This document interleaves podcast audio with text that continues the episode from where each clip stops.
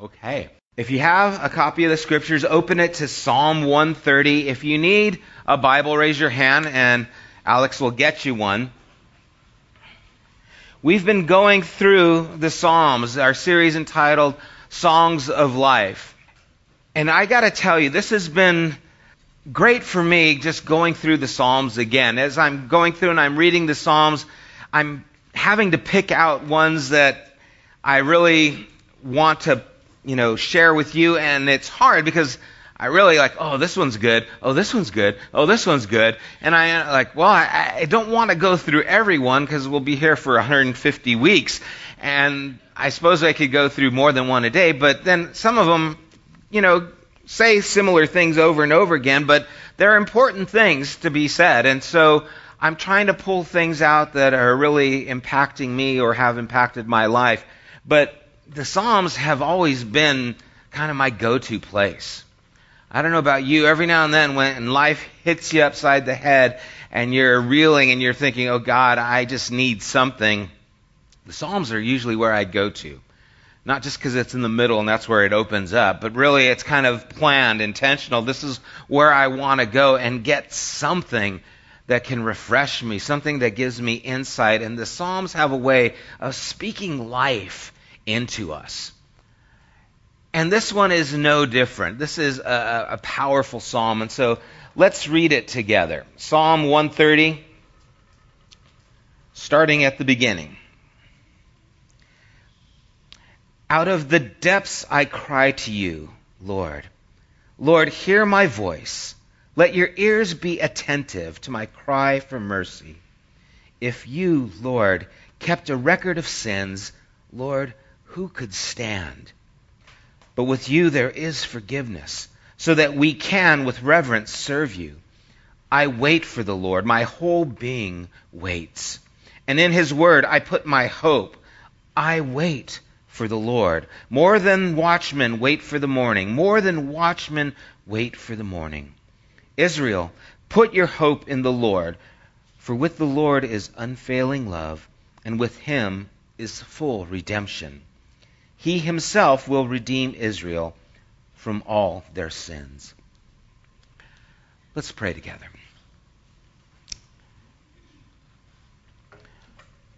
Father, as we look at this psalm this morning,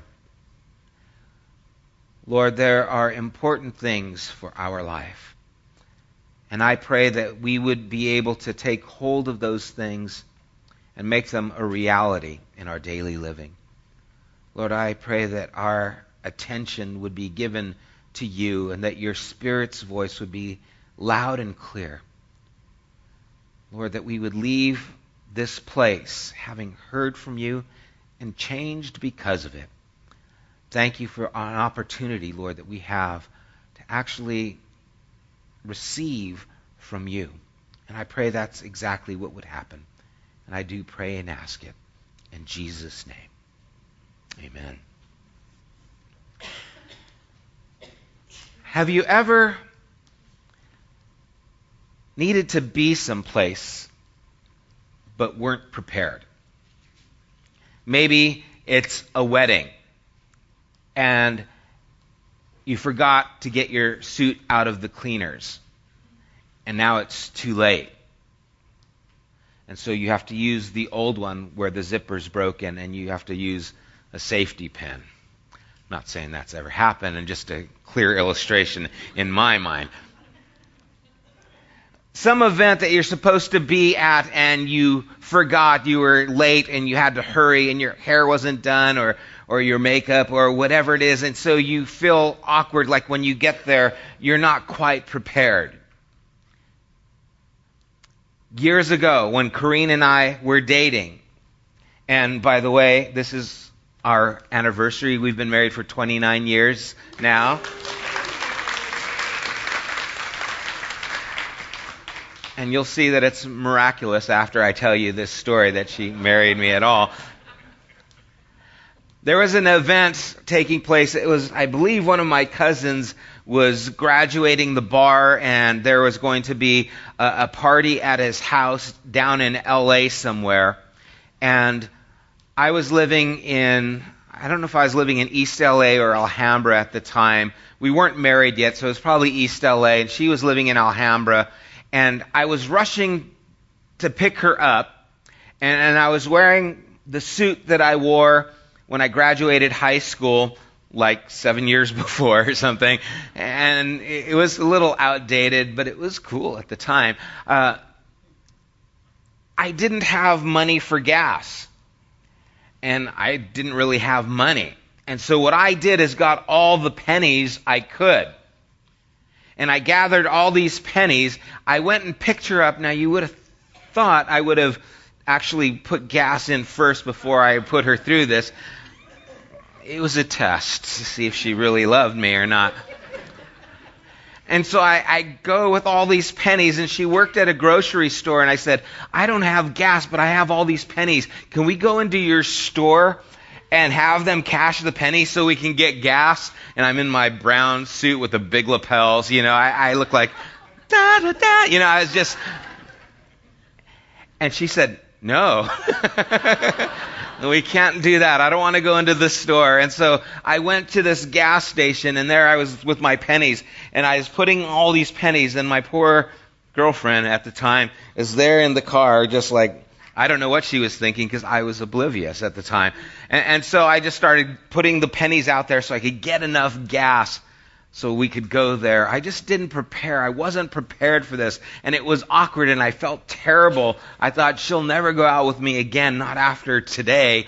I should have thought this out better, but I didn't. I just wasn't prepared.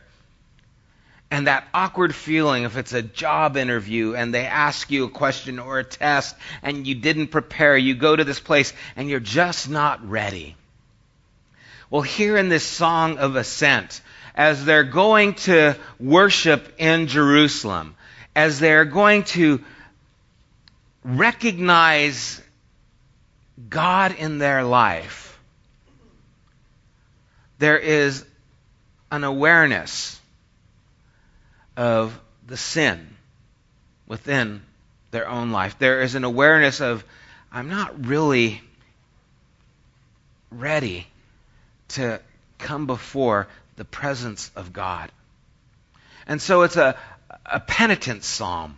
It's one of the beautiful ones that are in Scripture. And it's one that is meant to get the seeker's heart in the right place as he's coming to worship. As the journey is taking from these people coming to the place of worship, it is to help them understand and connect to the worship that is going to be taking place. And I think the same thing is true for us. It is here, and it's able to help us maybe get a little bit better prepared to have an encounter with the living God. And so the psalmist starts out and it says, out of the depths I cry to you, Lord, Lord, hear my voice. Let your ears be attentive to my cry for mercy. Out of the depths I cry. It's out of the depths I cry. Out of the depths I wait. We're going to see it's out of the depths I hope. The idea of depths is this deep part in my life. This place that is being overwhelmed. But the depths isn't just I'm in this dark place of affliction. The depths of this affliction has to do with who I am, with my sin. And so what I need is your mercy. What I need is for you to speak to me. You see, it's important that we understand that as we come before God, a lot of times what's hindering us is us. And I think you've probably been aware of that at different points. I know I have. There's times when maybe you're coming to church and you're coming and you're hoping to have this time and this encounter, but something happens before you get here. If you're married and you have kids, something always happens before you get here, right? It never goes smooth. If it's the baby, You know, the baby has an accident and the diaper doesn't hold. And now, I got to go back and I got to change. I remember when the twins were young, they used to cry and hate going into the nursery. And so we would give them, actually it wasn't the nursery, but the young kids. And I remember we gave them some gum to help them just not cry. But still, when they got out, they started crying. And I remember Jordan just crying and screaming. And then all of a sudden he stopped. And I was like, why did he stop? And all of a sudden he was the best kid and he went into the nursery. And then Corrine found out that when he was crying, the gum fell out and was in her hair. And when that happened, he was like, uh-oh, and he just got quiet and went in. I was like, oh, no. But something always happens, and so there she is, and she's like, what's this? And she's like, now there's all this gum in her hair, and, we were just getting ready, and it's like, oh, yeah, I'm ready to go sing songs to Jesus now. It's like, but you can't do that. It's just, Yeah, I'm here. And you put on the smile, something happens, and you just feel like, I'm not ready for this. I'm not ready to sing to God because I want to kill my kid. I'm not ready to sing to God because I'm mad at my husband or wife. Or maybe I'm not ready to come before God because I'm reminded of something in my life that just isn't right. And I need to get it out of the way. And so that's what it's speaking of here in the depths. That's what he's talking about. And there's a number of Psalms that talk about pouring out our hearts to the Lord. And in the depths of this place, coming before God. And there's a beautiful example of it in Jonah chapter 2. And so if you have your Bible there, turn to Jonah chapter 2. And I love the book of Jonah as we see the prophet of God who has some issues. God calls him to this people. He doesn't want to go. And you guys know the story. He's thrown over. There's this great fish. And he's in the fish 3 days before he cries out to God. Talk about stubborn. Okay? I would have cried out a lot sooner. Okay, I surrender. But notice the cry of Jonah in chapter 2, starting at verse 1. From inside the fish, Jonah prayed to the Lord his God. He said, "In my distress I called to the Lord, and he answered me. From deep in the realm of the dead I called for help, and you listened to my cry. You hurled me into the depths, into the very heart of the seas, and the currents swirled about me. All your waves and breakers swept over me." Notice verse 4. I said, "I have been banished from your sight, yet I will look again toward your holy temple. The engulfing waters threatened me, the deep surrounded me, seaweed was wrapped around my head. To the roots of the mountains I sank down, the earth beneath barred me in forever. But you, Lord my God, brought my life up from the pit." You see, in this place of darkness, Jonah cried out and said, "Oh my gosh, I have been banished from your sight. I have been separated from you." Even darker than the condition that he was in was that there was now a gulf between him and his God. And that recognition haunted him.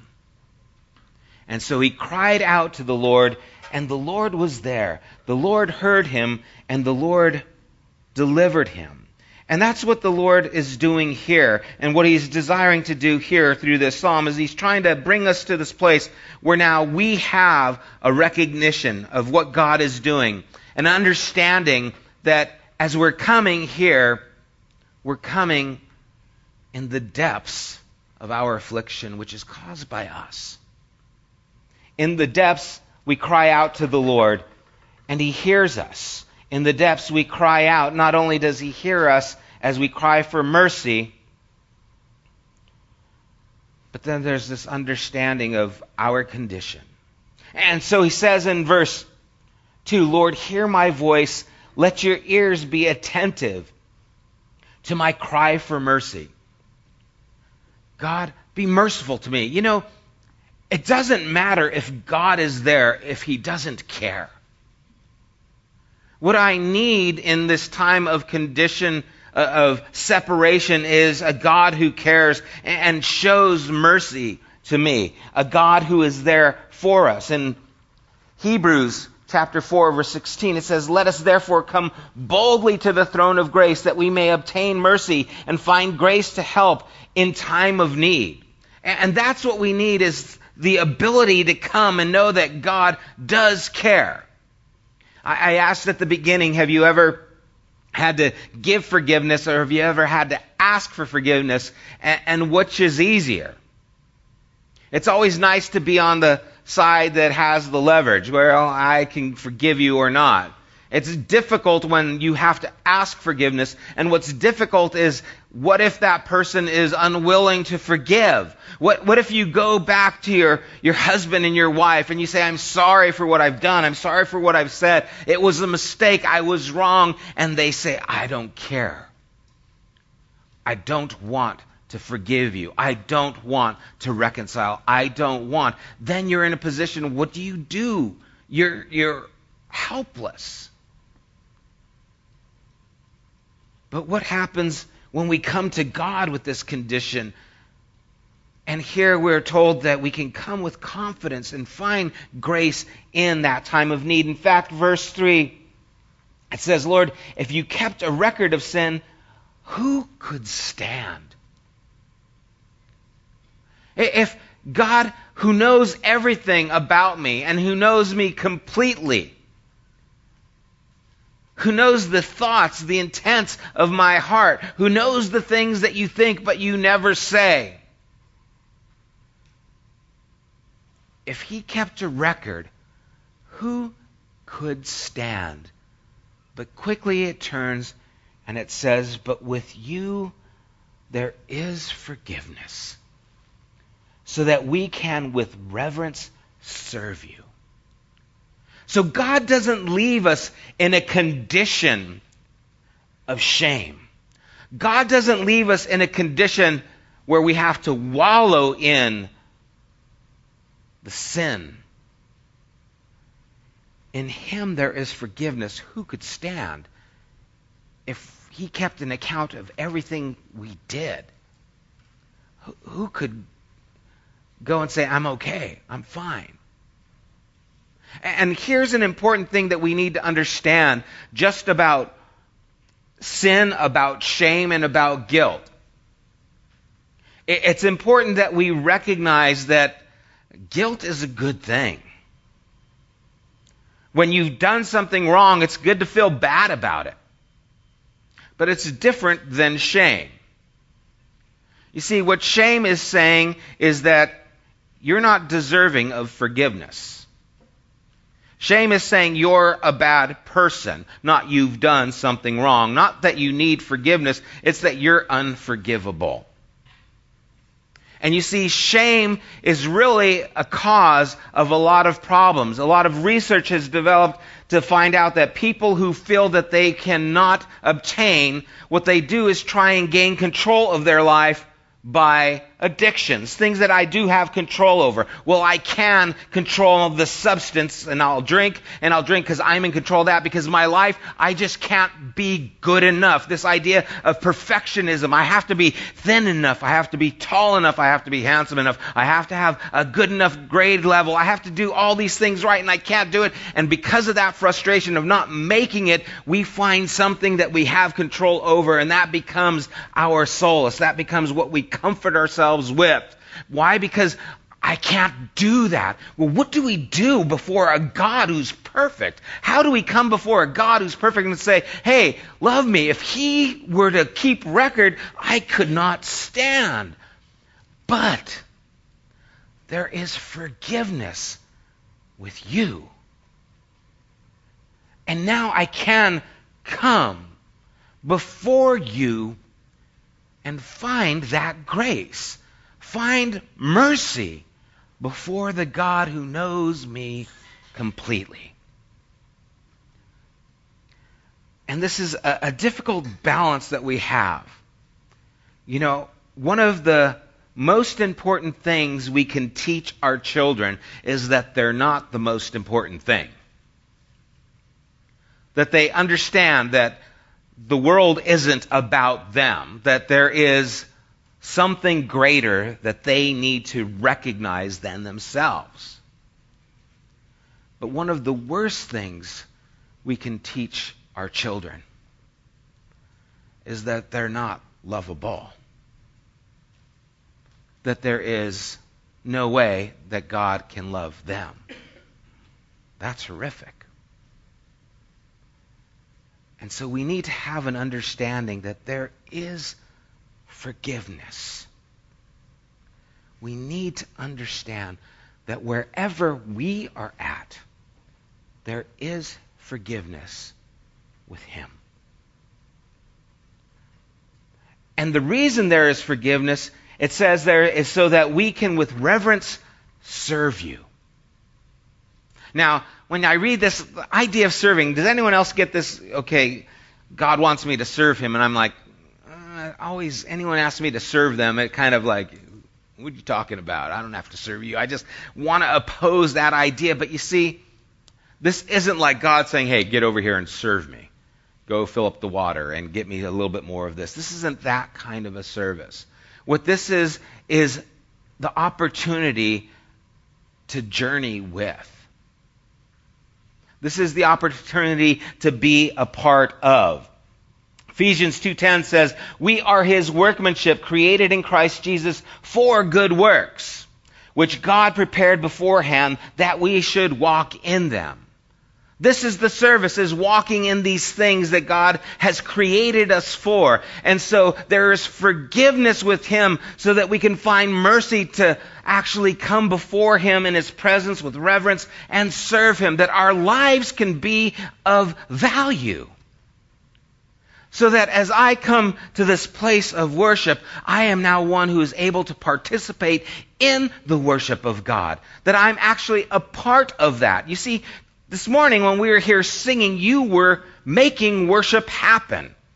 You were giving worth to God, not because He needed you to give worth. You were declaring how worthy He is through the songs that you were singing. You were contributing to the praise of God. You were serving God even as you were singing.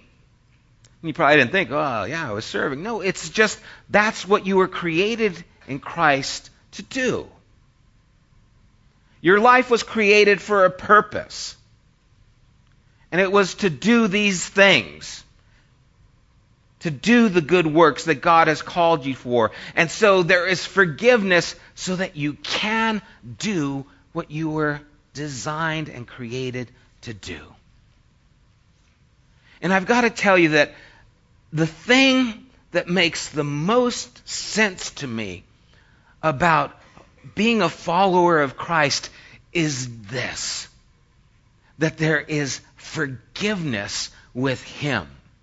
And the reason it makes so much sense to me is because I know me. I know that I need forgiveness. I know my condition. And I know that if it was up to me to be good enough, I couldn't stand. If it was up to me to try and make the grade, I just can't do it. And I've never been good at those kinds of things. School and paying attention. I was dyslexic and DDA, at the same time. No, that was a joke. It took me a while to think of it. I just wasn't unable to focus on those things, and it transferred to every area of my life. I'm just not good enough. And when I know something bad is waiting for me, when I know there's judgment there for me, I don't want to go. I'll find every way I can to get out of doing what's going to cause that kind of grief. But there is forgiveness with Him. One of my favorite quotes by C.S. Lewis is, he says, I believe in Jesus the way I believe in the sun, not because I can see it, but because by it I can see everything else. You see, the truth of forgiveness is a necessity in our lives. Even people who don't have faith in Christ, when I have conversation with them and I ask them, so do you Are you the person you want to be? Do you do everything that you think you should? No one ever says, yeah, I've got it all together. I don't have any problems. And every person I know who is honest and dialoguing with them does not do the things that they know they should do to make themselves a better person. Why is that? That should be a big light bulb in our heads. Why do you know the right thing, but don't do it?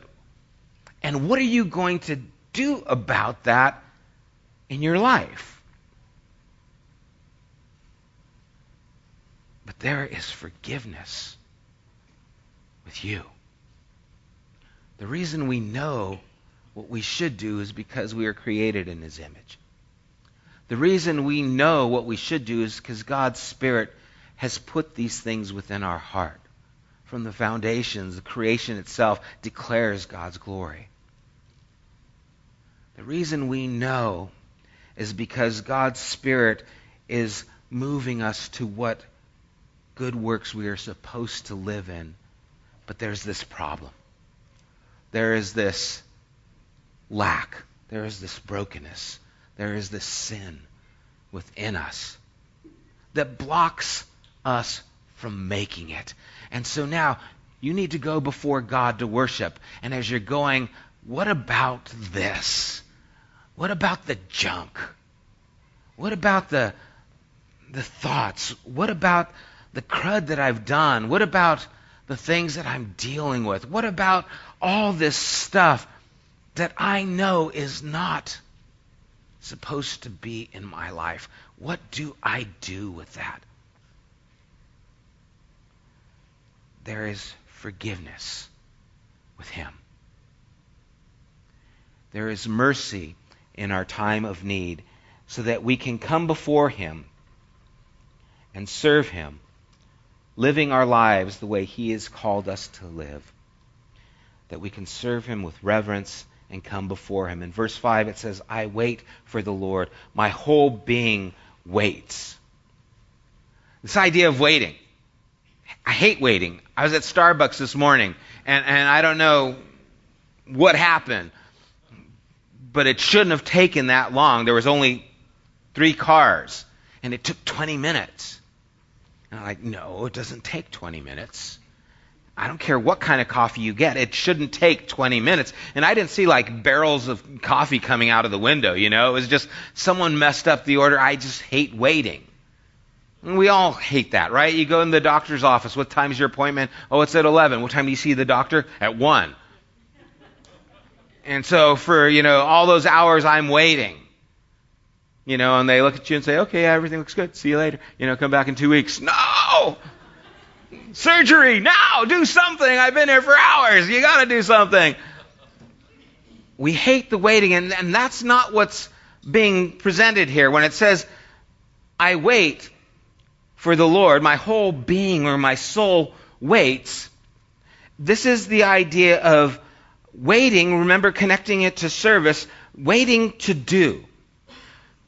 Going back to the Passover, when the Lord told them to go into their homes, told them to slaughter the lamb, to cook the lamb, to put the blood on the doorpost and on the side.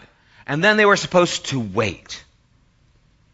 Wait till the angel of death passes over, but then they were supposed to move. They were waiting for the opportunity to move.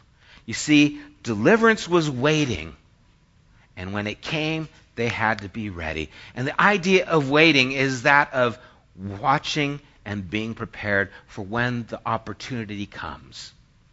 I'm waiting for the Lord. My soul waits for God. I'm not just sitting there saying, God, please, no. You see, there's already forgiveness. There's already mercy. So what am I waiting for? I'm waiting on Him to be able to serve, to be able to do. The waiting on the Lord is watching for the moment when I can be engaged. And that's why I wait more than the watchman waits for the morning. That watchman watching in the night, seeing if anyone's going to come. I'm waiting for that time when the light shines, and now I can see clearly what needs to be done.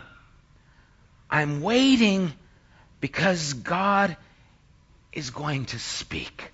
I'm waiting because the opportunity to worship is going to happen. The opportunity where I can connect to God, I can hear from God, and I can move with God is right around the corner. Watch for it. Watch for it. Where is it? Wait. Waiting. It's like a distant scream in the other room. And so the idea of waiting isn't just sitting back, doing nothing. It's actually anticipating. It's in a preparation. It's on your mark, get set. Where's the gun? Because when the gun goes, I'm gone. I'm ready to move. And you see, this is the progression. We're coming to the Lord to worship Him, to connect with Him, to commune with Him. And we're crying out, saying, God, have mercy on me. I need to be a different man, a different woman that I am. I need to be better. But I need your mercy to get there. And guess what? There's forgiveness with you.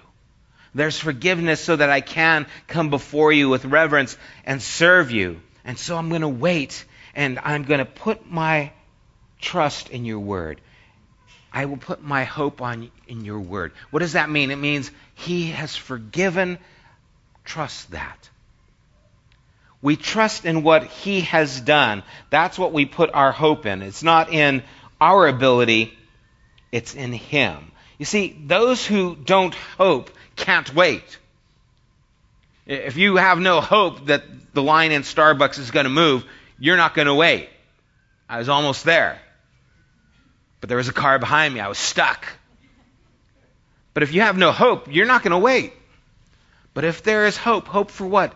Hope for this communion. Hope for this relationship to actually develop and grow, actually move somewhere. Romans 8:25 says, if we hope for what we do not see, we eagerly wait for it with perseverance. And so I'm waiting for that gun to go off so I can begin serving and doing and walking alongside in the things that God has called for me to do. And I'm going to wait more than the watchman waits for the morning. I'm going to be there. This is the depths of the desire that I have for God. In verse 7, he says, Israel, put your hope in the Lord. Why should we put our hope in the Lord? Because with Him there's forgiveness. Because with Him there is mercy. And whether you realize it or not, you're going to need that forgiveness. You're going to need that mercy. You're going to need it someplace in your life. Corrine and I have been married 29 years. I've needed a lot of mercy. Over those years, I've had to have that mercy from her, from God. We need that mercy. And so our hope is in Him. We're waiting on Him, trusting in Him, because with the Lord is what? Unfailing love. Is that not what we desire? Is that not what we kind of want for our lives, is unfailing love, a love that doesn't fail, a love that doesn't fall short, a love that doesn't betray, a love that can be trusted in, that is unfailing. And with Him is full redemption. The idea of full means it's complete. And redemption, the word redeem, is to buy back. You see, with the Lord, He takes you back. He purchases you completely. Takes full responsibility for your and my sin. That's what they remembered as they went to celebrate the Passover, that God's covered our lives with the blood of the Lamb when we were in that home. God brought deliverance to us as we put our trust in Him. And we're doing the same thing in Christ. I am covered by what He has done. His death has now covered my sin. And I get to now walk in the deliverance that He has set me free from. The sin and the things that defined who I was. I'm no longer defined by the worst of my life. I am now defined by His love, unfailing, and His mercy. That's what defines me. And there is forgiveness with Him and full redemption. I am purchased completely. He Himself will redeem Israel from all their sins. Turn to Psalm 136 as we're going to close here. You know, as I'm going through these Psalms, I'm trying to pick out, Lord, which ones can I do that? And there's a few of them. I've got to do 139 because that's one of my favorites. But there's like 142 and 145. I like those two. And so I'm throwing in 136 because I think it's important, especially tying in here to His unfailing love. And I want to read it with you here. It's a little repetitive, but you'll see why. Give thanks to the Lord, for He is good. His love endures forever. Give thanks to the God of gods. His love endures forever. Give thanks to the Lord of lords. His love endures forever. Now, if you're going to serve a God, if you're going to serve a Lord, what kind do you want? Do you want one that requires your being good enough? Do you want one that requires you to make the grade? Or do you want one whose love endures forever? You see, this is setting apart, and the purpose of this psalm is to declare who our God is compared to the rest of the gods that were out there and what our God has done. And it all revolves around this. His love endures forever. Verse 4, to Him who alone does great wonders, His love endures forever. Who by His understanding made the heavens, His love endures forever. Who spread out the earth upon the waters, His love endures forever. Who made the great lights, His love endures forever. The sun to govern the day, His love endures forever. The moon and stars to govern the night, His love endures forever. So the creation itself, the wonders of it, are declaring that His love endures forever. Look what He has done. It is a sign of His love. And then He moves into a personal to the people of Israel, to Him who struck down the firstborn of Egypt. His love endures forever. Now, wait a second. Read that. Who struck down the firstborn of Egypt, but His love endures forever. Doesn't that seem like a contrast to you? That's not very loving to strike down the firstborn of Egypt. How is that love enduring forever? Let's continue reading. We'll talk about that. And who brought Israel out from among them, His love endures forever. With a mighty hand and outstretched arm, His love endures forever. To Him who divided the Red Sea asunder, His love endures forever. And brought Israel through the midst of it, His love endures forever. But swept Pharaoh and his armies into the Red Sea, His love endures forever. To Him who led His people through the wilderness, His love endures forever. To Him who struck down great kings, His love endures forever.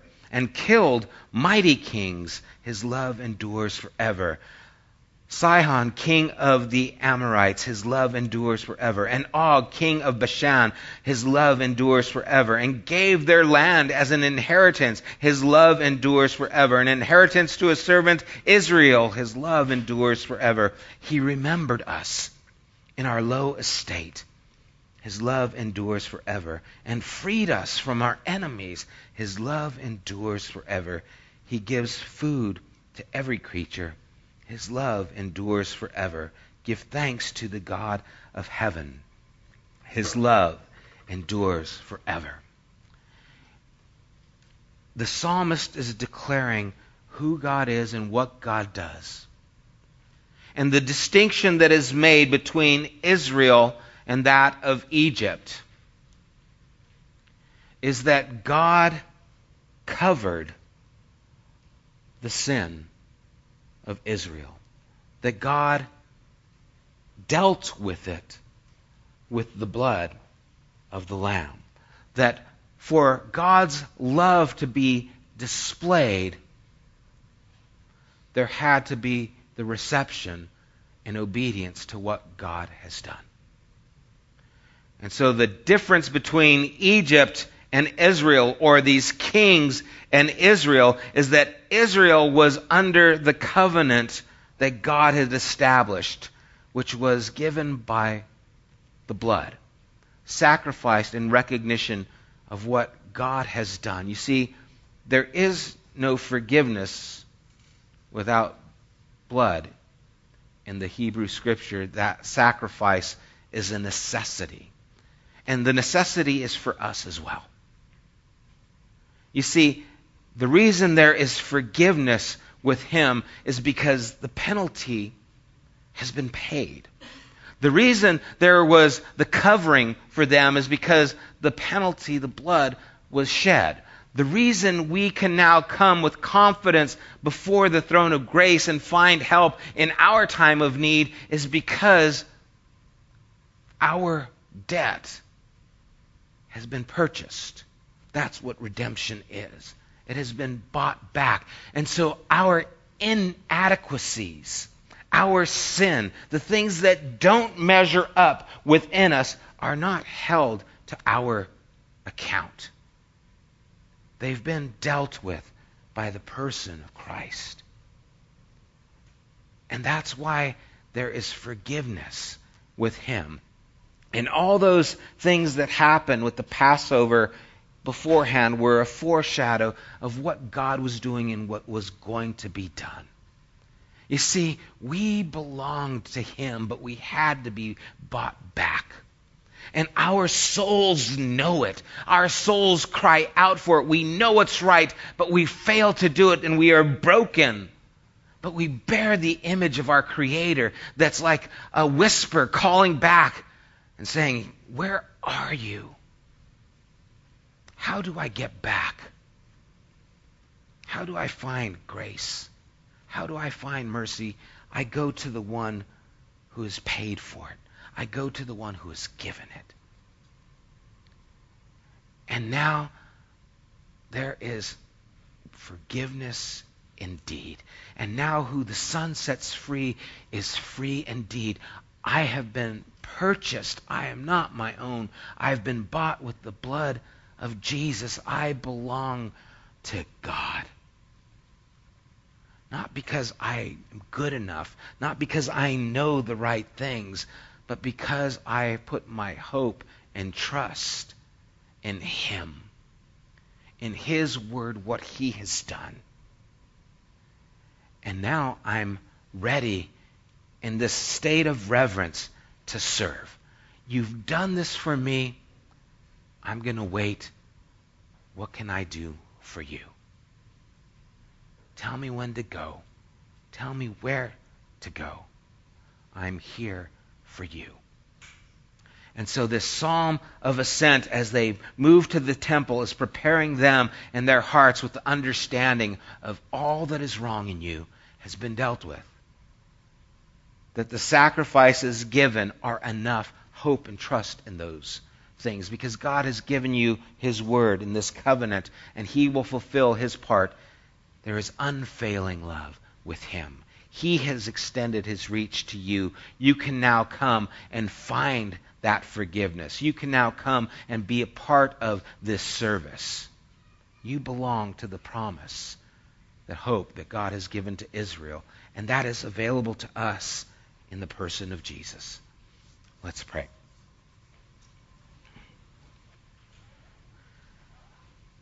Lord, I don't know how many times I used to lay in bed afraid of dying, afraid of what would happen to me.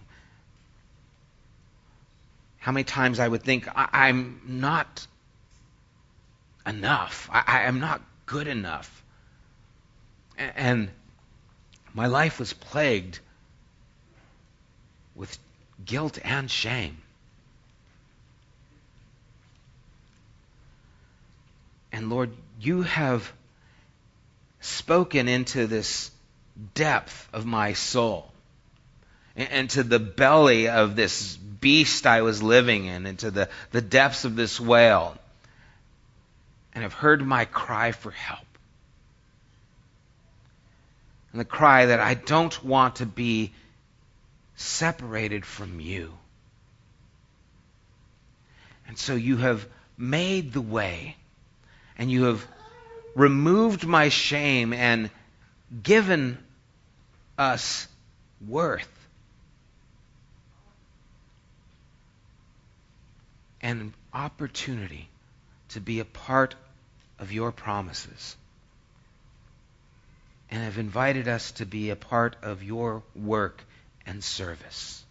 And so, Lord, I pray this morning that we would be a people that wait on you. We wait to hear you speak. We are listening for your voice and the good works that you would have us to do. And those works, Lord, are plentiful. There are thousands and tens of thousands of things that we can do. But we're going to wait. We're going to listen. We're going to be grateful and know that we have a Father who has given us a love that is unfailing. Lord, we will put our hope and trust in what you have done, in your words, what you have said. Lord, we are grateful. And we come before you because there is forgiveness with you. And we thank you for that, Lord, for hearing the cry of our souls and answering it and satisfying the debt that was beyond our ability to pay. We are grateful. We thank you, Lord, in Jesus' name. Amen.